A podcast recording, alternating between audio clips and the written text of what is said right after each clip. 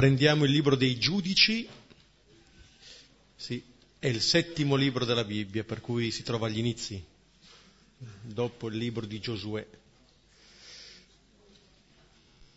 Giudici, capitolo 9.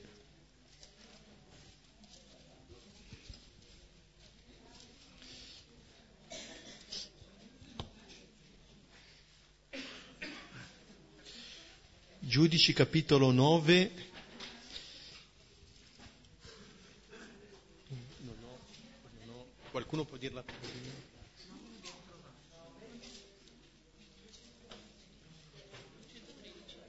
113, 213. La pagina. Giudici 9 dal versetto 8 al versetto 15. Lo pregheremo a cori alterni, lentamente.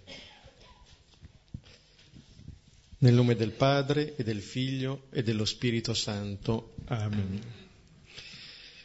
Si misero in cammino gli alberi per ungere un re su di essi.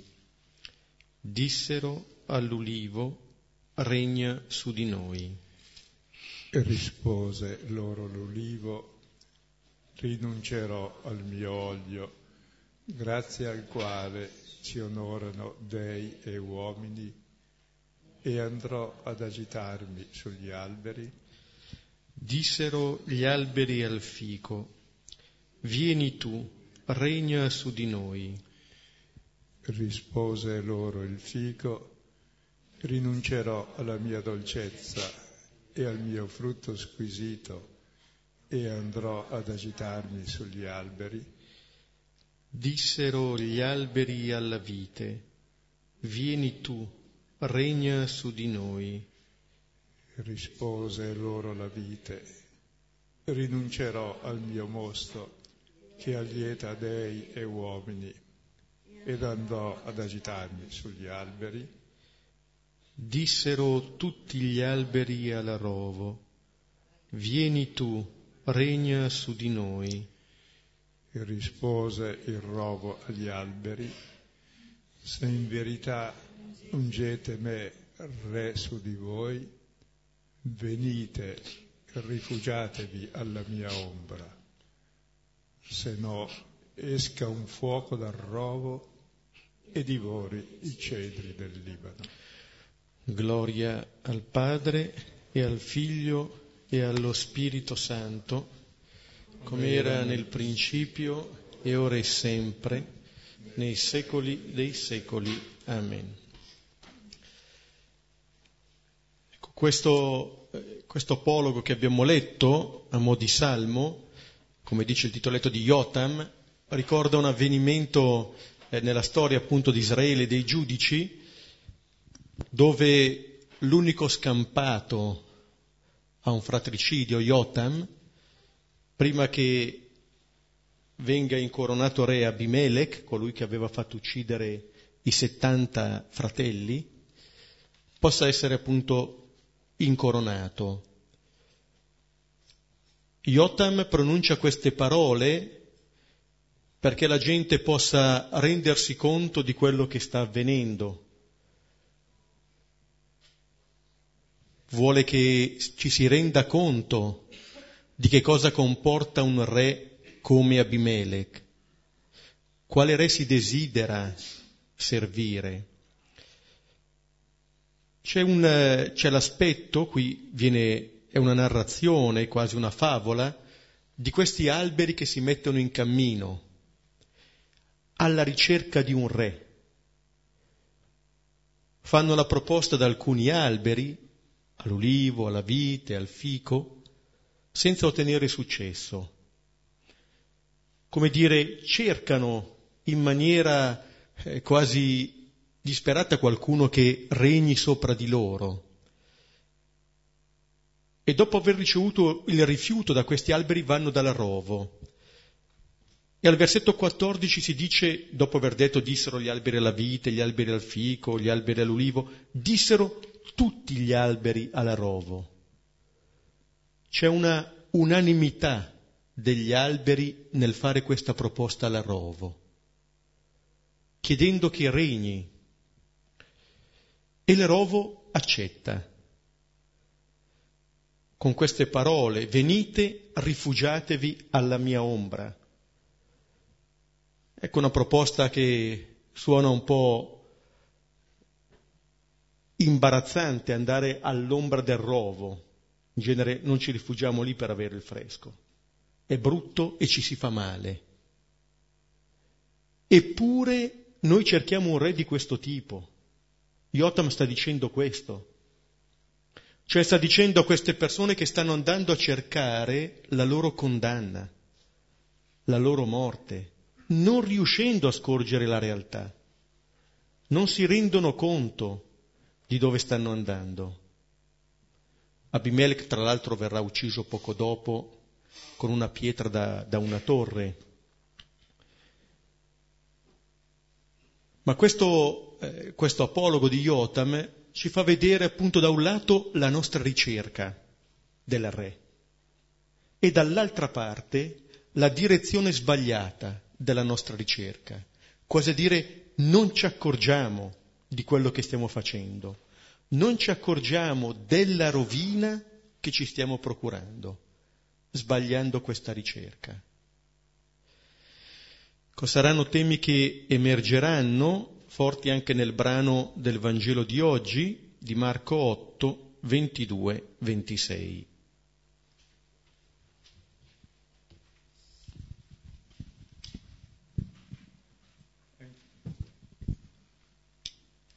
E mentre cercate il testo, diciamo qualcosa sul contesto precedente.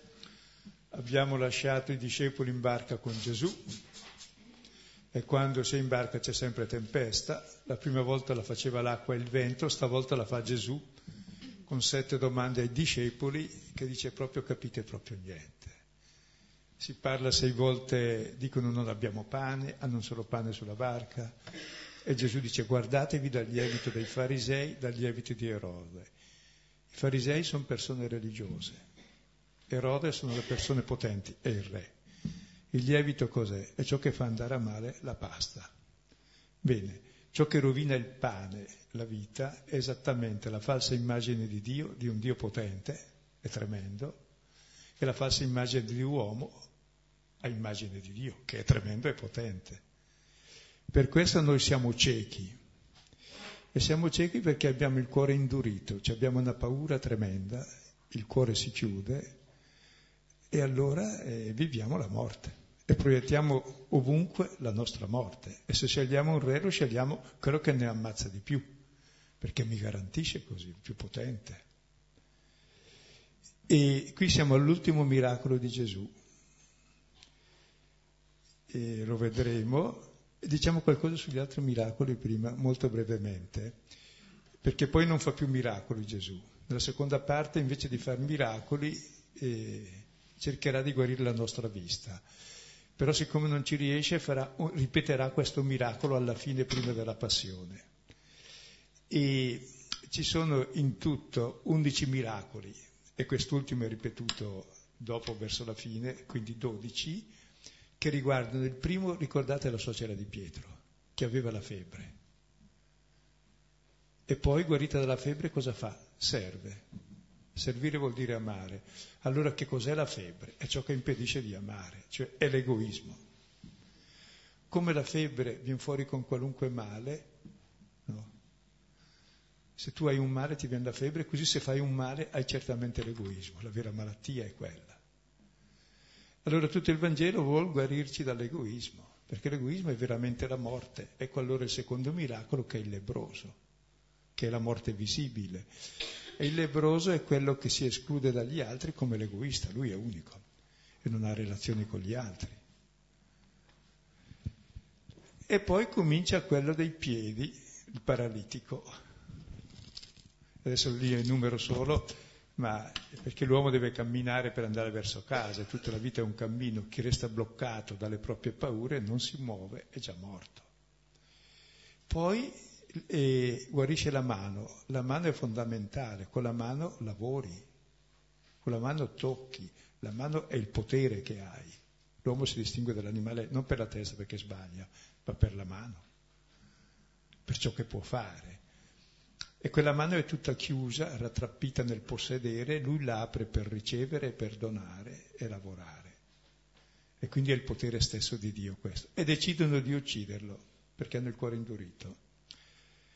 Questa mano poi serve all'amoroissa per toccare. Se lo tocco, se lo tocco, sono salva.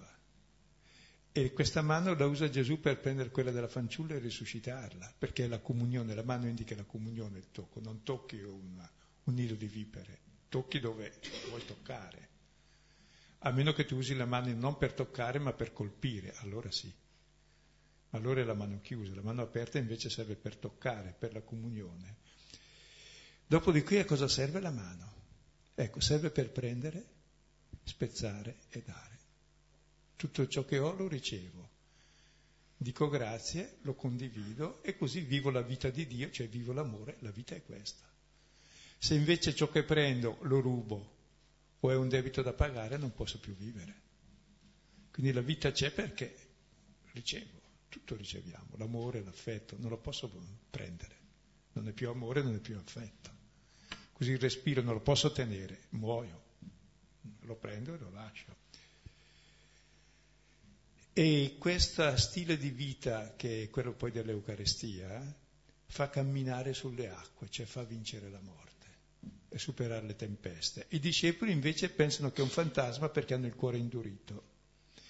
E lì viene continuamente fuori che il cuore indurito dei discepoli è perché loro basta osservare delle leggi, basta avere un po' di potere, a noi non ce ne frega niente del pane, della vita.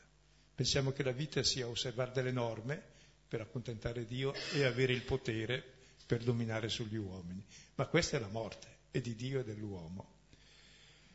Allora come fa Gesù a guarire? Allora il sordo muto, cioè attraverso la parola, perché noi agiamo secondo la parola che abbiamo dentro. E abbiamo dentro una menzogna, cioè il falso modello di uomo di Dio. Allora attraverso la parola si guarisce l'orecchio e la bocca può esprimere e parlare. E allora di nuovo Gesù cosa fa? Spezza ancora il pane perché è la ripetizione di questa memoria del dono che ci apre il cuore. E quando si apre il cuore si aprono gli occhi, perché uno vede con gli occhi. E stasera siamo al miracolo dell'occhio, che è fondamentale. Allora, Leggiamo il brano Marco 8, 22-26. E giungono a Bethsaida e portano lui un cieco e lo pregano perché lo tocchi. E afferrata la mano del cieco, lo condusse fuori dal villaggio e sputandogli sugli occhi e imponendogli le mani gli chiedeva Vedi forse qualcosa? E guardando in su diceva Vedo gli uomini, perché vedo come alberi che camminano. E poi di nuovo gli impose le mani sugli occhi e vedeva perfettamente e fu ristabilito e intravedeva tutto chiaro e a distanza e lo inviò a casa sua dicendo non entrare neppure nel villaggio. Faccio notare una cosa prima nel testo. E ogni volta che leggete un testo, guardate con cura le parole. E qui le parole sono pochissime come sempre. 24 parole sono verbi. E guardate che verbi sono. Riguardano soprattutto il vedere, ma anche il toccare, imporre le mani, il camminare, eccetera cioè che mettono in moto tutto l'uomo. E poi ci sono nove nomi, due volte Gesù, una volta il cieco, una volta Bezzaida e poi pochi altri nomi, forse solo questi. Sì. Vabbè, poi sì. Poi sono solo pronomi. A villaggio due volte, sono solo pronomi e quindi vuol dire che è tutto azione, cioè non c'è nessuna idea, perché le idee non servono molto se volete mangiare delle idee a pranzo, sono molto dietetiche. Ecco, mentre le azioni sono azioni, cioè ti cambiano, ti mettono in moto. E adesso vediamo questo testo che è, a Bezzaida Bethsaida è la, il luogo di nascita di Pietro, Andrea e Filippo e vuol dire la casa della pesca o della caccia o della provvigione. Ecco, qui Dio ci pesca e ci dà la provvigione, la provvigione fondamentale. Leggiamo allora il primo versetto, versetto 22. E giungono a Bezzaida e portano lui un cieco e lo pregano perché lo tocchi. Come si diceva, questo è il luogo in cui giungono, di per sé Gesù aveva mandato verso Bezzaida i suoi discepoli molto tempo prima, al capitolo sesto, al versetto 45 si parlava di questo invio di Gesù e adesso arrivano. Come dire, ci vuole del tempo, ma in un certo senso anche fa emergere la fiducia che prima o poi ci si arriva. Non si arriverà subito, però si arriva dove Gesù ci ha indicato.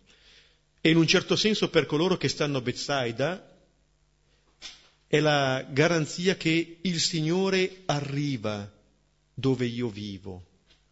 Cioè quello che verrà posto in essere in questo brano avviene perché il Signore arriva lì dove sono, lì dove sono appunto queste persone che portano questo cieco da Lui.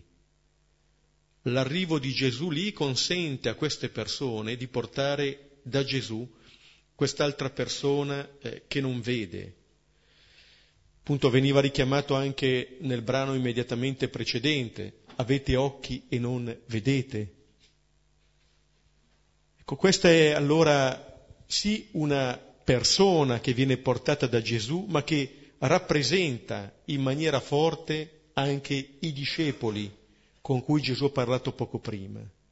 Diventa figura del discepolo, questo cieco, che viene portato da altri, perché da solo non può andare. Era la figura proprio di chi eh, deve ancora venire alla luce, di chi ancora deve nascere, di chi ancora deve vedere la realtà. E per questo c'è bisogno di persone che mediano, che lo possano condurre eh, da Gesù. Non vedere la realtà, arrivati qui in questo punto del Vangelo, vuol dire non aver ancora visto il fatto dei pani, ciò che dà senso alla nostra vita, ciò che è la realtà più significativa. Possiamo dare, possiamo dare un esempio di come non vediamo la realtà. Quando vedo una persona normalmente cosa vedo? Penso a cosa mi serve quella persona, ma mica quella persona non è cosa serve a me. Oppure gli, quando gli alberi della foresta vanno in cerca di un re che è il modello di uomo, qual è il modello di uomo? È il rovo,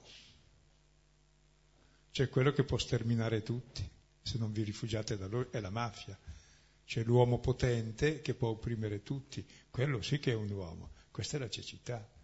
Ma è, siccome tutti abbiamo questo modello che l'uomo realizzato è quello lì, allora tutte le nostre relazioni ma anche quelle dei discepoli in casa di Pietro a Cafarnao, litigavano chi fosse più grande, chi domina. Per cui tutte le relazioni sono falsate dall'egoismo e siamo ciechi, non vediamo l'altro, ma a cosa può servire me l'altro?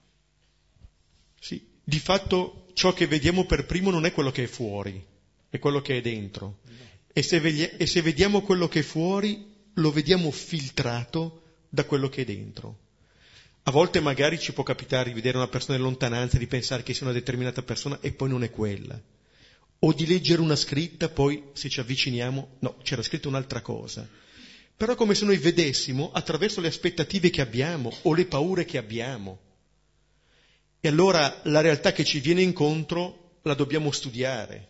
Un po' è l'interesse che ci gioca. Noi vediamo le cose filtrate da questo interesse, o perlomeno rischiamo in maniera forte di vedere questo, come se avessimo una vista selettiva. Ma questo che ci portiamo dentro ci impedisce di vedere la realtà, la realtà degli altri, e anche la realtà di Dio. È come se usiamo un paio di occhiali con delle lenti che corrispondono a quelli che sono i nostri interessi. Pensavo ancora il cieco, no? È uno che vive nella tenebra. Per sé non si vive nella tenebra, senza luce non c'è vita.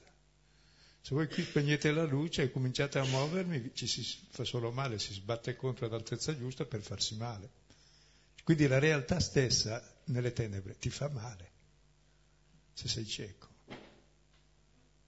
Quindi anche tutto ciò che è bene diventa male nella tenebra. Così come con l'egoismo, scusa. Anche le cose belle diventano una minaccia, perché uno ha paura di andare e sbattere addosso a queste, a queste cose. Le persone che portano un cieco da un lato fanno vedere anche una solidarietà che c'è nel bene, nel portare, non è il primo caso, eh, anche nel Vangelo, e sanno anche che possono fare fino a un certo punto, lo possono portare da Gesù. Non si pongono come risposta al bisogno di questa persona.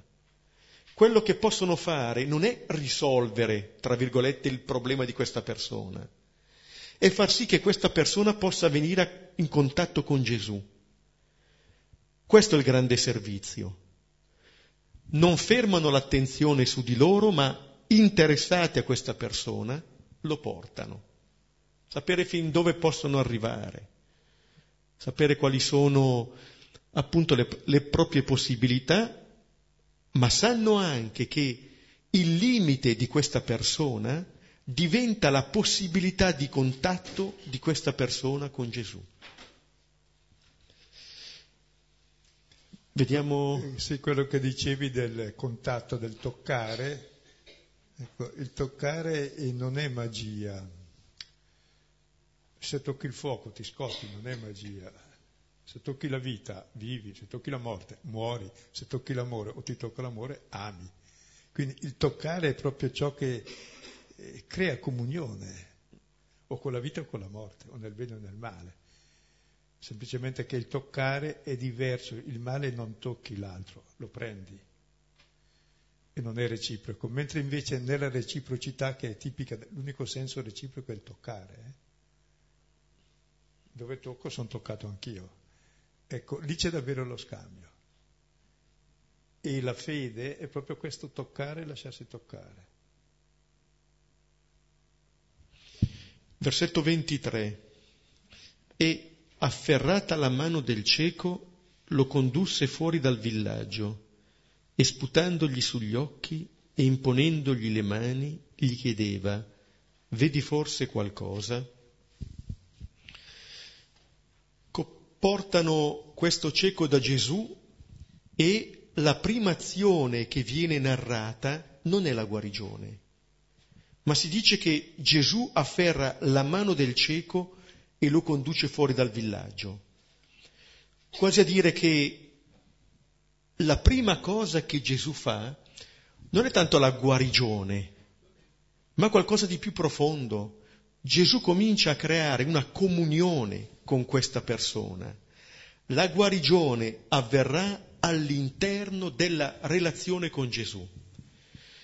Quello, quanto si diceva prima a proposito dell'interesse, io vedo le cose attraverso l'interesse, beh io potrei vedere anche Gesù come quello che mi risolve il problema non una persona con cui entro in comunione.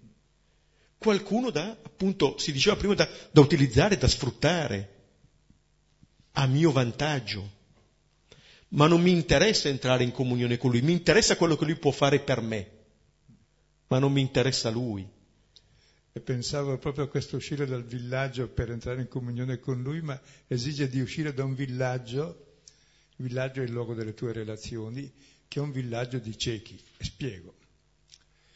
Perché la realtà diventa come noi la guardiamo. Se io per esempio, Benny, ti guardo, non mi guarda, quindi non posso, ti guardo trucemente, tu cosa fai? Mi guardi trucemente, cos'ha questo? E io ancora di più perché cos'ha questa contro me? E avanti. Se io guardo sorridendo, tu sorridi. Cioè, dove c'è, scatta la cecità in fondo è il non credere all'amore che Dio ha per noi e che noi siamo amati e voluti bene e possiamo volerci bene. Ed è questa la luce della vita. Dove non c'è questa relazione, ogni sguardo che tu dai sull'altro lo vedi male perché l'altro si sente guardato male. Allora ti guarda male e avanti. Siamo schiavi gli uni degli altri di questo. E l'occhio quasi non, non può mentire, cioè l'altro ti guarda come tu lo guardi. È uno specchio. E tra l'altro l'occhio riflette il tuo cuore in quel momento. Quindi bisogna uscire di lì e trovare un altro, un altro modo di vedere. Sì, con questo condurlo fuori, tenendolo per mano, che crea una fiducia. Come dire, poi si accetteranno anche le cose che Gesù fa perché si è creata questa fiducia. Qua ci sono fior fior di animatori che fanno attività selva. A volte si fa come esercizio cosiddetto di riscaldamento con i ragazzi il fatto che uno conduca un suo amico o una sua amica che tiene gli occhi chiusi e lo conduce tenendolo per mano. Allora si vede che all'inizio uno è un po' titubante, poi più o meno si ricorda ancora come è fatto il salone, poi perde l'orientamento, per cui rimane solo da fidarsi. Ecco, questa persona, dopo essere stata portata dai suoi, dai suoi amici o conoscenti, adesso viene portata da Gesù e si instaura una relazione di fiducia profonda di questa persona con Gesù. E poi sotto la mano, pensate, la mano è il potere dell'uomo. E afferrare la mano vuol dire il mio potere è il tuo stesso potere, la mia mano è la tua mano, le tue possibilità sono le mie possibilità. Dove tu vai vado anch'io perché siamo lì attaccati, quindi è veramente una comunione profonda. E avviene tra i due fuori dal villaggio, una sorta appunto di esodo da questo luogo dove uno vive come schiavo, come mendicante, eccetera, lo porta fuori, Fuori da questo villaggio, bello anche questo, Gesù per compiere questo segno di donare la vista non vuole essere visto. Non ha chiamato la televisione, il convegno del, eh, di tutti i giovani della regione, no. No, no. no scusate. Sembra che... movimentando gli oratori a vedere lo spettacolo. Come dire che... Una pastorale edificante, scusa. No, no, ma appunto la gratuità del gesto di Gesù fatto per l'altro e non per riscuotere chissà quale interesse. Gesù i miracoli non li fa per sé, non gli interessa niente, non soffre di crisi di autostima, non fa le cose agli altri per averne un ritorno, ma perché vuol bene a questa persona. E attraverso questa persona vuole raggiungere ogni altra persona. Poi con maggior cattiveria, in tutti i miracoli, questo lo fa in modo diverso, addirittura nel primo quando guarisce il lebroso, l'altro chiaro che vuole stare con lui. Ma no, non sai che la lepre se ti attacchi a me, divento egoista io. Allora si dice che sbuffa, ma non sbuffa, è come imbufalito il bufalo che fa... Cioè che se lo, se lo sentite è tremendo, cioè, poi ti carica e ti ammazza. Che è tipico anche della mamma quando deve partorire il figlio, basta che se ne vada, se no crepo io e crepa lui. Cioè ti vuol generare a vita libertà, mica fare un dipendente tuo. E dopo che l'ha portato fuori del villaggio, ecco che arriva il gesto. Sputandogli sugli occhi e imponendogli le mani, appunto gli chiedeva, vedi forse qualcosa. Con gesto che sorprende, diciamo, con tutti i modi con cui aveva il Signore di guarire, proprio questo, attraverso lo sputo, attraverso la saliva che raggiunge l'altro. L'aveva già fatto anche col sordo. Col sordo, le dita negli orecchi, il toccare la lingua con... Cioè, come dire, questi gesti di Gesù che in un certo senso sembra che ce lo allontanino, in realtà ce lo avvicinano molto di più. Perché questi gesti, oltre al significato simbolico che ha questo gesto, eh, che comunica la stessa vita, ciò che viene dall'interno, ha in realtà questo fatto di una comunione piena tra le due persone. È questa la base su cui ciò avviene. Il fatto che questa persona, tra l'altro in un certo senso anche indifesa, comunque si lascia fare da Gesù e Gesù cerca di ridonare la vita a questa persona. A volte mi verrebbe da dire il Signore agisce in alcuni modi che ci possono sembrare un po', diciamo così, curiosi. Però a volte scopriamo, dopo questi modi, che davvero ci si aprono un po' di più gli occhi. E tra l'altro lo sputo, oltre che essere una cosa intima, ecco, ma non era uno sputo catarroso, era saliva. Tra l'altro è, la, è disinfettante la saliva, è primo, la prima medicina, la saliva. E che viene da dentro di te, che sterilizza il male. Cioè, e di fatti ciò che ti toglie la cecità per sé e questa cosa intima che viene dall'altro, dal di dentro, è in fondo il suo fio solidificato, il suo respiro, la sua vita che si comunica a te. Cioè, il fatto che ti ami in fondo. Sì. La saliva e poi l'imposizione delle mani. Vedete, prima si parlava afferrata la mano, adesso imponendogli le mani. Gesù che vuole guarire dalla cecità. Se Ricordate in Atti 9 la guarigione anche di Saulo, che anche lui perde la vista e la recupera dopo, lentamente potremmo dire è grazie appunto all'intervento di altri che avviene questa guarigione. E poi la domanda di Gesù. Gesù vuole sapere, vedi forse qualcosa? È una domanda che fa a questo cieco, ma è una domanda che può fare a ognuno di noi, arrivati a questo punto del cammino. Vedi forse qualche cosa? Stai vedendo qualcosa? Ti si aprono un po' gli occhi? Vuole rendersi conto di quanto è stato operato. E ehm, versetto 24, guardando in su, diceva, vedo gli uomini, perché vedo come alberi che camminano. Oddio che orribile. Eh? Come farà a scansarli adesso? Adesso non solo ci sono gli alberi fermi che già costituiscono difficoltà, ma che stanno camminando, per cui ci vengono addosso. Quasi a dire, la realtà diventa una minaccia. Ciò che mi circonda diventa una minaccia.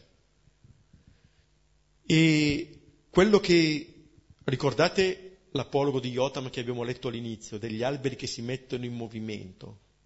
Ecco, quando gli alberi si mettono in movimento in genere non succede granché di buono c'è qualcosa da temere, come qui.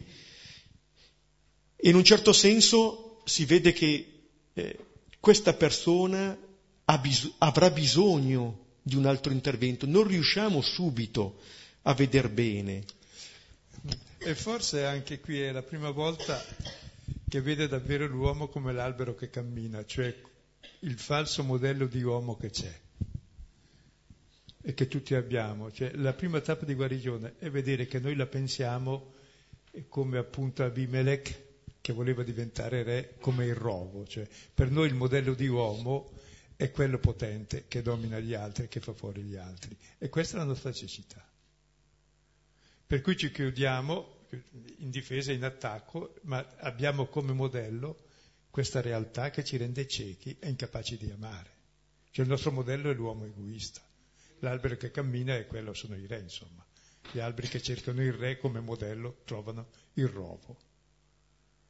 Sì.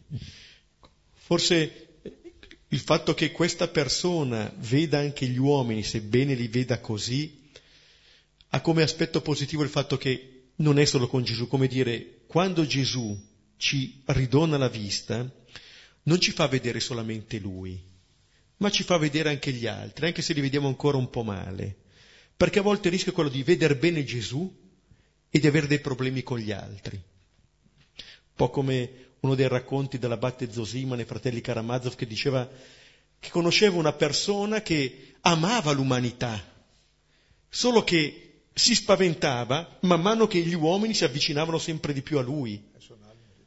Come dire, come questi alberi che camminano e si avvicinano. Allora io posso voler bene a tutti gli uomini, però si diceva è col mio vicino di casa che ho dei problemi. Voglio bene all'umanità. E vedremo come finirà questo racconto. Cioè il fatto di recuperare la vista vuol dire recuperarla su ciò su cui avevamo prima la cecità, sul Signore, ma anche sugli altri. E credo che è importante questa prima tappa perché qui ci fa vedere come noi vediamo gli altri. Non li vediamo come persone amate che possono amarmi. Vediamo, gli alberi sono un ostacolo innanzitutto per il cieco.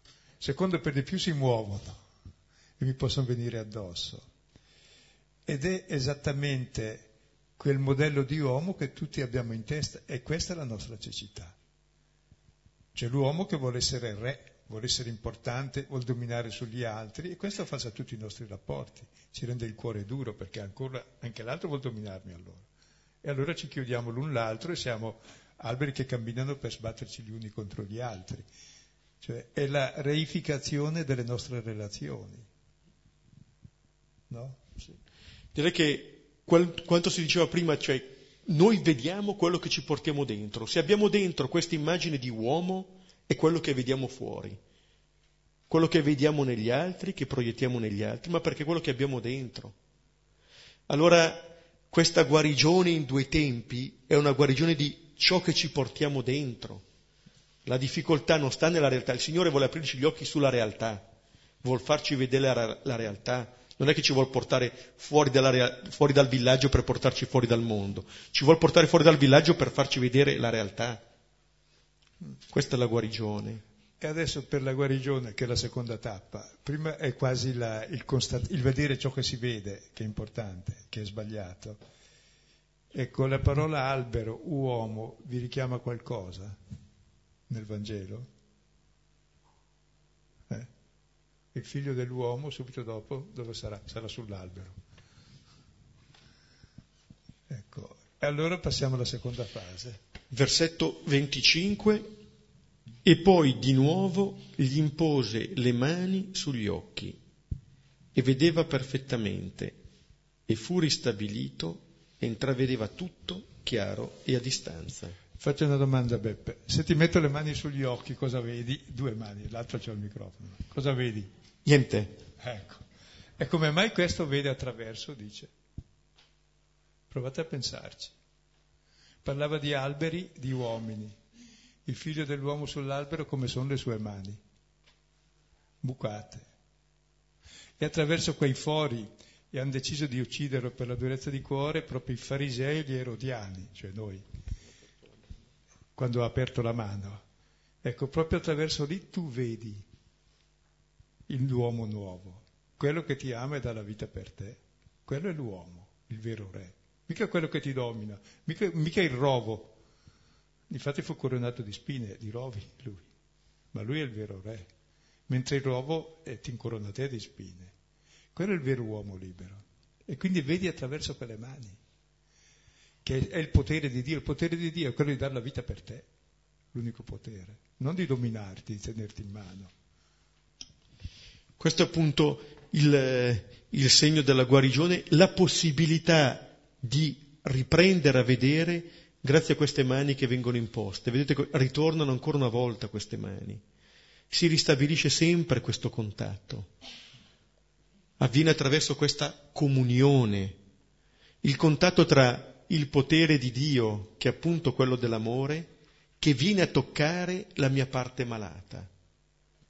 Cioè proprio quel luogo che costituisce il problema, proprio gli occhi a motivo dei quali questa persona è stata condotta da Gesù, diventa la possibilità della comunione.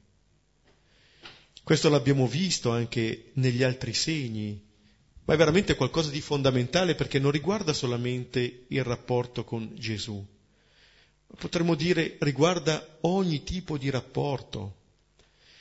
Se il nostro limite è ciò che noi facciamo fatica ad accettare, forse a maggior ragione ciò che gli altri fanno fatica ad accettare, qui diventa il luogo di contatto con le mani di Gesù.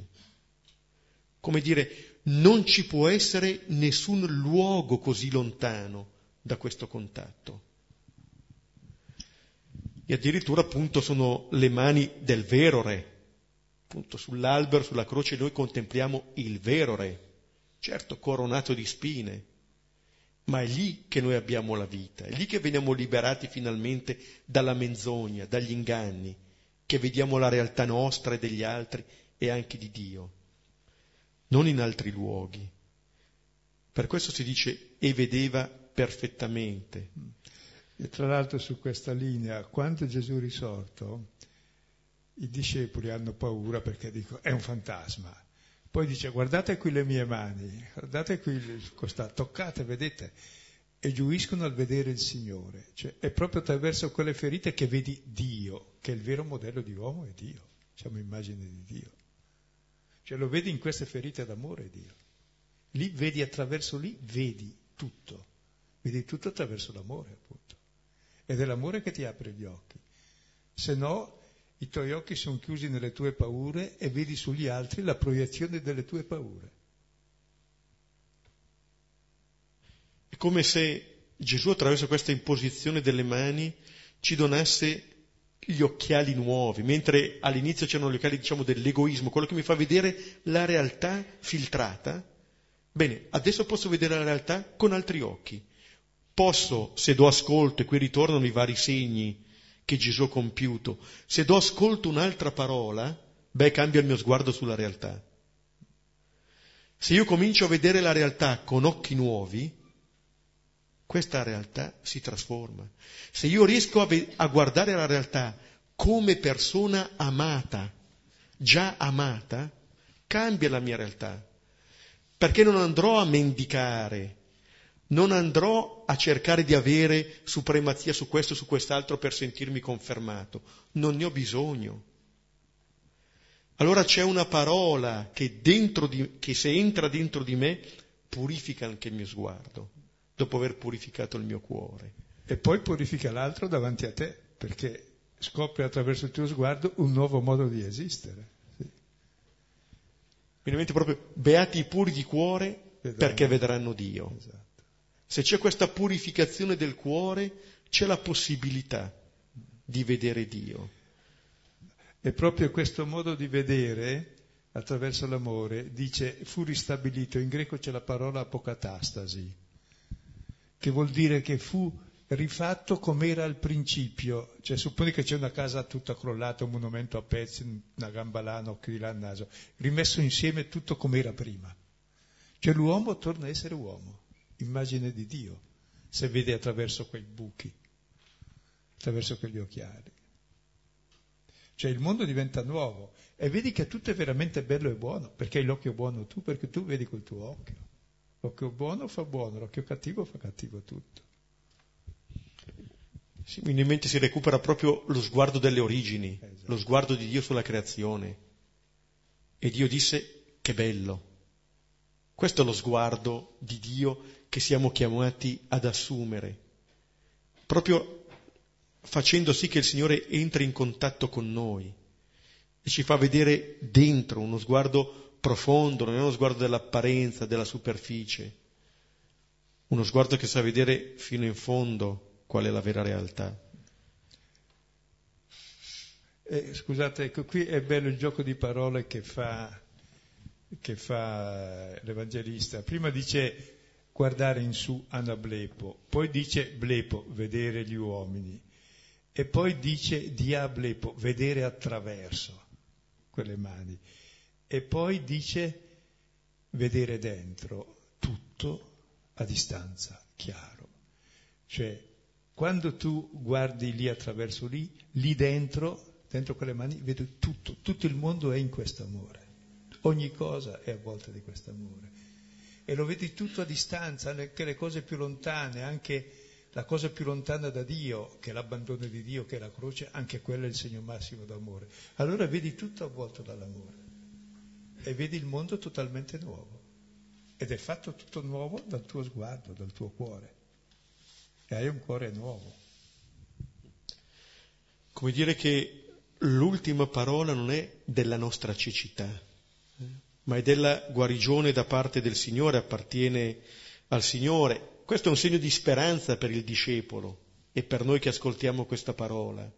Come se quello che Gesù ha narrato al capitolo quarto nelle parabole delle, del seme, potremmo dire il seme porta frutto. C'è una grande fiducia, così come forse ci vuole del tempo perché i discepoli arrivano a Bethsaida, ci vuole del tempo per recuperare la vista, ma la nostra speranza è questo e poi di nuovo gli impose le mani. In questo di nuovo da parte del Signore c'è la sua prontezza, cioè, non si stanca. Fino, fino alla fine sarà lì a imporci le mani, a donarci questo nuovo sguardo. In un certo senso siamo chiamati ad accogliere ogni giorno questo Gesù che ci impone le mani e che ricomincia sempre a imporci le mani. E vediamo l'ultimo versetto. E lo inviò a casa sua, dicendo non entrare neppure nel villaggio. Lo invia a casa sua vuol dire che quel villaggio non è casa sua. E noi non siamo di casa in quel villaggio dove tutti ci guardiamo male, con egoismo, perché la casa è dove puoi vivere e vivi dove sei amato. È nuova la tua casa. La prima domanda di Dio ad Adamo è dove sei? Non era più al suo posto. Il posto dell'uomo è Dio, perché Dio lo ama. Così troviamo posto dove siamo amati. Allora, per favore, vai a casa tua adesso. E la vera missione è andare a questa casa dove possiamo abitare, essere accolti e accogliere. Proprio come dire che anche questa nuova capacità di vedere si attua lì, appunto nelle nostre relazioni fondamentali, dove viviamo, dove ci sono quelli che, che vivono con noi, cioè si può vedere la realtà a partire da quella che è la mia realtà quotidiana, perché o la guarigione mi aiuta a far questo, oppure non mi serve a niente, non mi porta fuori dalla realtà. Non c'è un'esperienza del Signore che mi porti fuori dalla realtà, sono altri tipi di esperienze che ci portano fuori dalla realtà. Il Signore ci rimanda addirittura a casa nostra, con questa grande libertà. Vedete, l'ha condotto fuori dal villaggio e poi lo rimanda a casa sua. Restituisce questa persona alla sua vera libertà, l'ha reso capace e questa persona può andarsene. Dice, non è una relazione che crea dipendenza, è una relazione che libera, che aiuta le persone a stare sulle loro gambe, a vivere la loro vita. In un certo senso Gesù ha fatto nascere questa persona, l'ha proprio generata. Ci fermiamo qui. E non entrare più in quel villaggio, eh, eh, perché sì. è facile tornare indietro. Ogni volta che torni indietro puoi uscire. Sì, sì. Possiamo riprendere questo testo, poi condividere quanto sentiamo e per la condivisione, magari chi vuole parlare, se alza la mano, porto il microfono. E poi dico come sempre, no?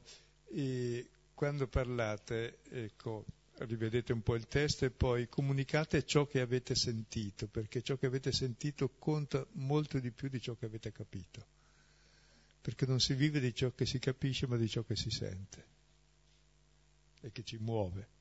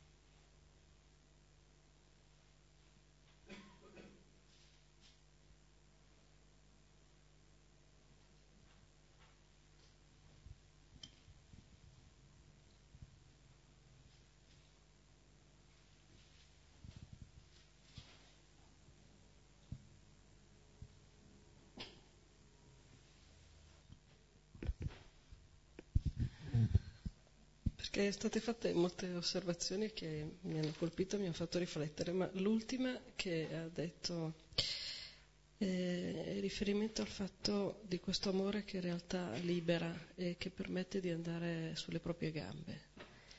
E immediatamente mi è venuto in mente come invece a noi spesso capita che quando amiamo più che liberare vincoliamo tantissimo l'altro o rimaniamo noi vincolati e dipendenti. Eh, però è molto difficile amare, riuscire ad avere questa capacità di lasciare andare quell'altro, si diventa veramente dipendenti, magari soffocanti, si rientra al discorso dell'egoismo, ma è molto difficile mantenere la giusta visione della cosa.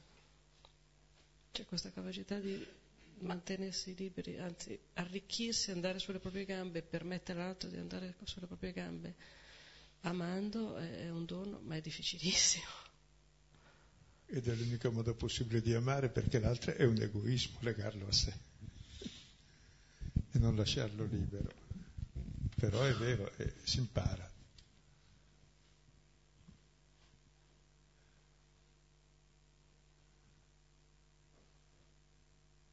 Per questo non è un miracolo istantaneo, come vedete, no? Cioè, è in due rate, è faticoso, vedi qualcosa, la prima cosa che vedi è vedi che non va bene sugli, sugli alberi che camminano, c'è quel modello falso che si mischia sempre, di dominare l'altro.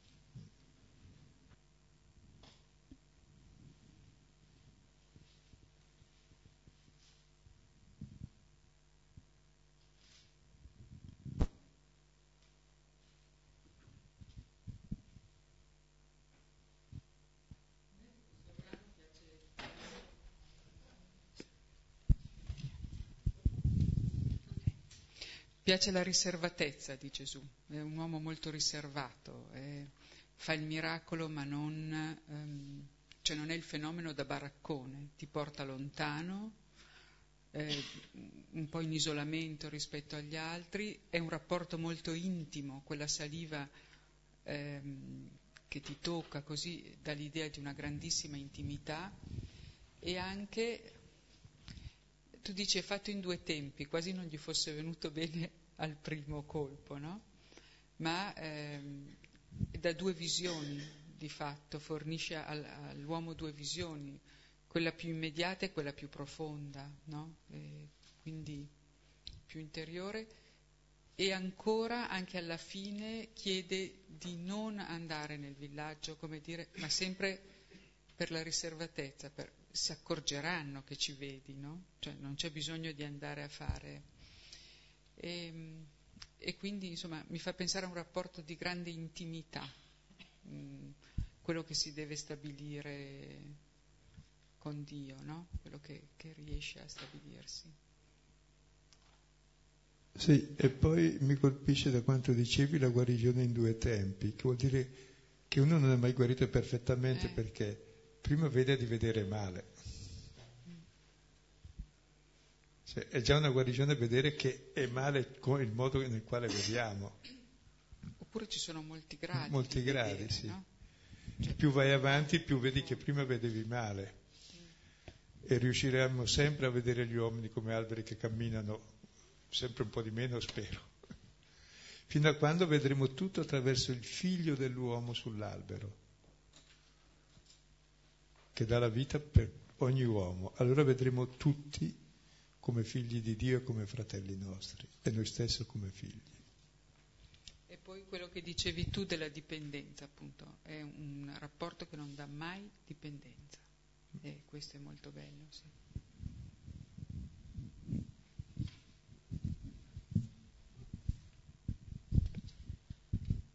C'è No, che a me colpiva tutta mm, cioè, l'attesa che deve fare questo cieco per essere guarito, no? che non è una cosa immediata. Prima deve farsi portare fuori dal villaggio e poi deve avere i due tempi della guarigione. Cioè, me viene da dire che su di me credo che cioè, mi sarei seccata dopo due passi. Cioè, come dire, non so, certe volte uno vuole una cosa e la vuole subito, invece cioè, l'ho dovuto attendere, no? C'è stata tutta una tempistica lunga.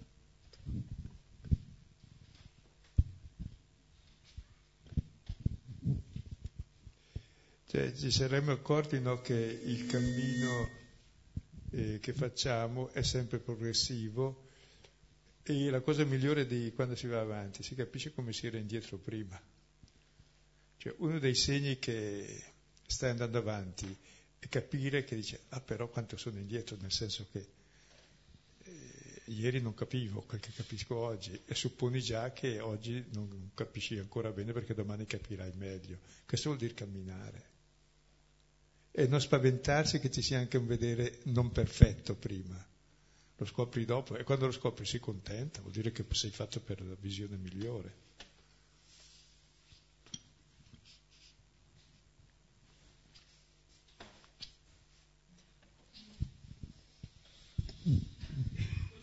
Sono molto colpita dalla, eh, dall'immagine di preghiera che mi dà questo cieco guardando in su, diceva. Il riconoscere mm, la propria visione distorta, guardando il cielo, diventa una preghiera e questa cosa mi, mi colpisce, mi tocca.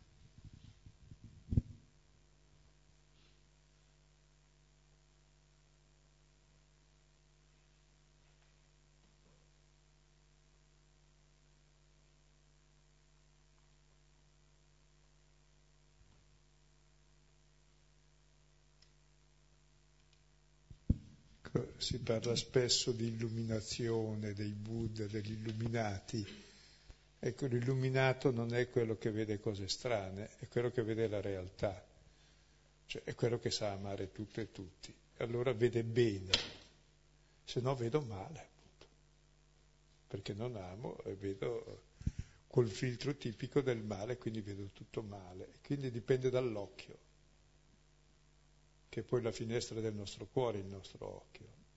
E l'occhio buono fa davvero buone tutte le cose ammansisce anche le belve.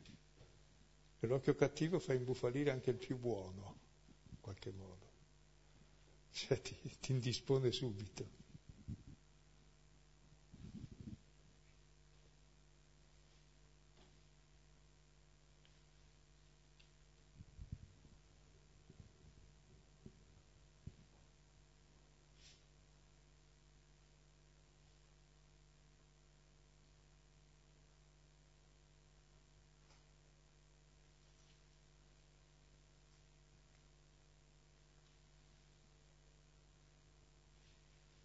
Qualcuno ancora vuole aggiungere qualcosa?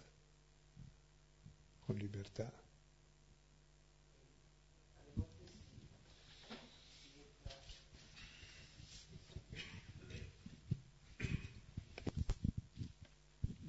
A me capita di rientrare nel villaggio, cioè eh, le cure magari sono un po' dolorose e eh, allora preferisco, come dire, ehm, non proprio ingannarmi, però ehm, come cioè, vederci un po' sfuocato, ecco, così.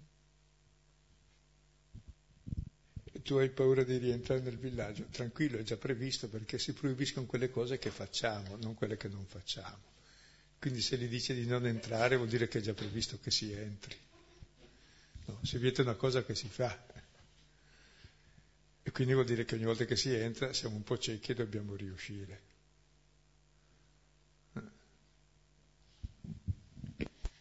A me ha colpito mm, il fatto che Gesù chiede eh, se vedi qualcosa e lui lo sapeva, non è che... E però è come se sei tu che devi... Hai la, hai la libertà e il dovere, insomma, di, di guardarti, no? E quello è il passaggio, che tu te ne accorgi, che tu lo dica. E lui lo sapeva, sapeva che c'era bisogno di un altro passaggio, di, un altro, no? di un'altra imposizione, però c'è quella domanda. E allora torna, mi è tornato ancora più forte il discorso del prende la mano con la mano e vanno fuori insieme. Per cui ehm, non è che, non lo so, c'è un rispetto così, così forte, no?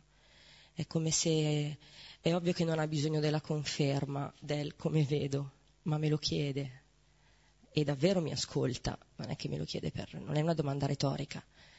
Questo mi ha colpito molto. Eh, e poi mi ha fatto riflettere molto anche la parte iniziale del vediamo quello che vogliamo vedere anche nel bene, per cui anche pensando alle mie relazioni, eh, quanta, a volte quant, quante aspettative abbiamo e mi è venuto in mente il, il pane quotidiano invece, no? che a volte guardiamo più con mille aspettative, con mille sogni, mille desideri, anche buoni verso gli altri, eh, e ci dimentichiamo del, di adesso, della realtà di adesso, di oggi. E questo mi ha colpito molto.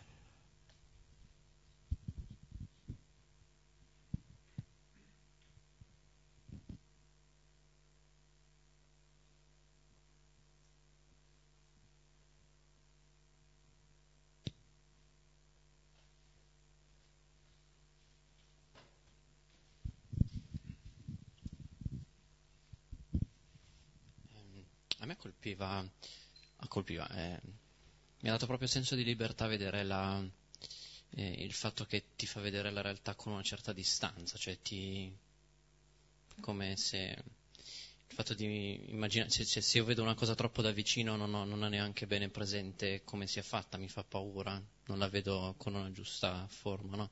E il fatto di venire un po' di, distanziato no, da Gesù che mi, mi, porta un po' più lontano, mi dice guarda, è, è, fatta così, ecco, non averne così tanta paura, mi ha dato effettivamente un senso di libertà, cioè il fatto di dire, ah ok, è anche forse più semplice di come, di come me l'aspettavo.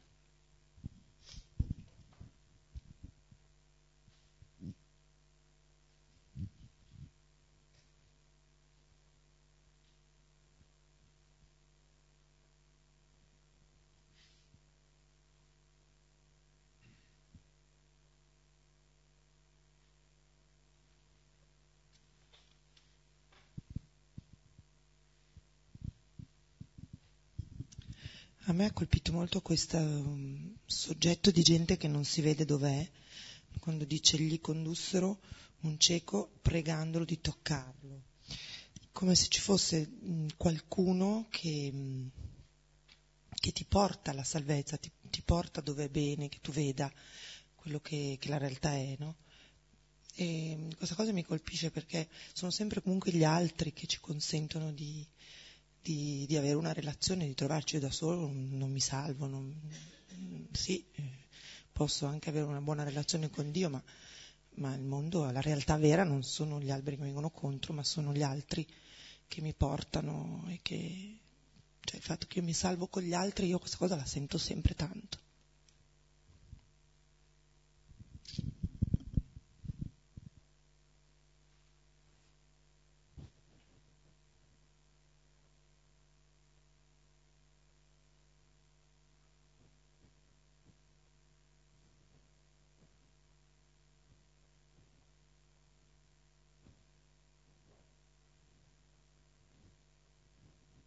E prima di chiudere, eh, adesso dico qualcosa ancora sul testo, che è congegnato molto bene, questo eh, vedere, vedere dentro, essere fatto tutto nuovo, vedere attraverso, vedere, essere fatto tutto nuovo, vedere dentro ogni cosa con lucidità alla distanza.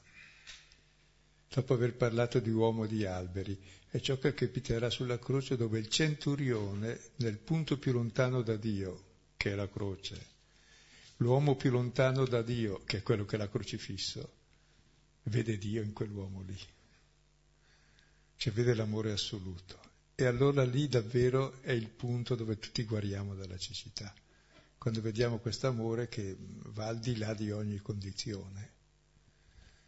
Allora siamo persone illuminate. Uno è illuminato quando accetta di essere accettato.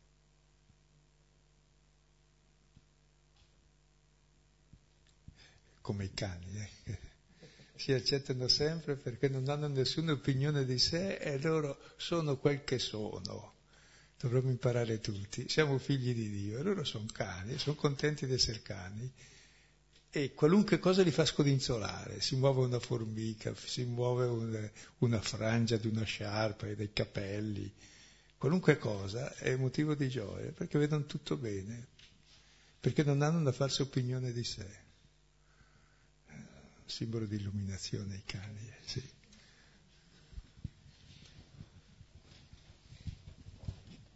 Bene, prima di pregare insieme il Padre nostro, due cose. Il prossimo incontro qui sarà martedì 6 marzo. Martedì prossimo eh, ci sarà una, il secondo incontro San Fedele, cioè da lunedì a giovedì prossimo, l'inizio della Quaresima. Come Gesuiti di Milano proponiamo quattro giorni di esercizi spirituali nella chiesa di San Fedele, in centro, a partire dalle 20.45. Qua ci sono dei cartoncini, poi se volete li potete prendere con gli orari e i temi delle serate. Comunque qui ci rivediamo tra 15 giorni. Padre nostro, sei nei cieli, sia santificato il tuo nome, venga il tuo regno, sia fatta la tua volontà, come in cielo così in terra. Dacci oggi il nostro pane quotidiano e rimetti a noi i nostri debiti, come noi li rimettiamo ai nostri debitori, e non ci abbandonare nella tentazione, ma liberaci dal male. Nel nome del Padre, del Figlio e dello Spirito Santo. Buonanotte e un aiuto per le sedie, grazie.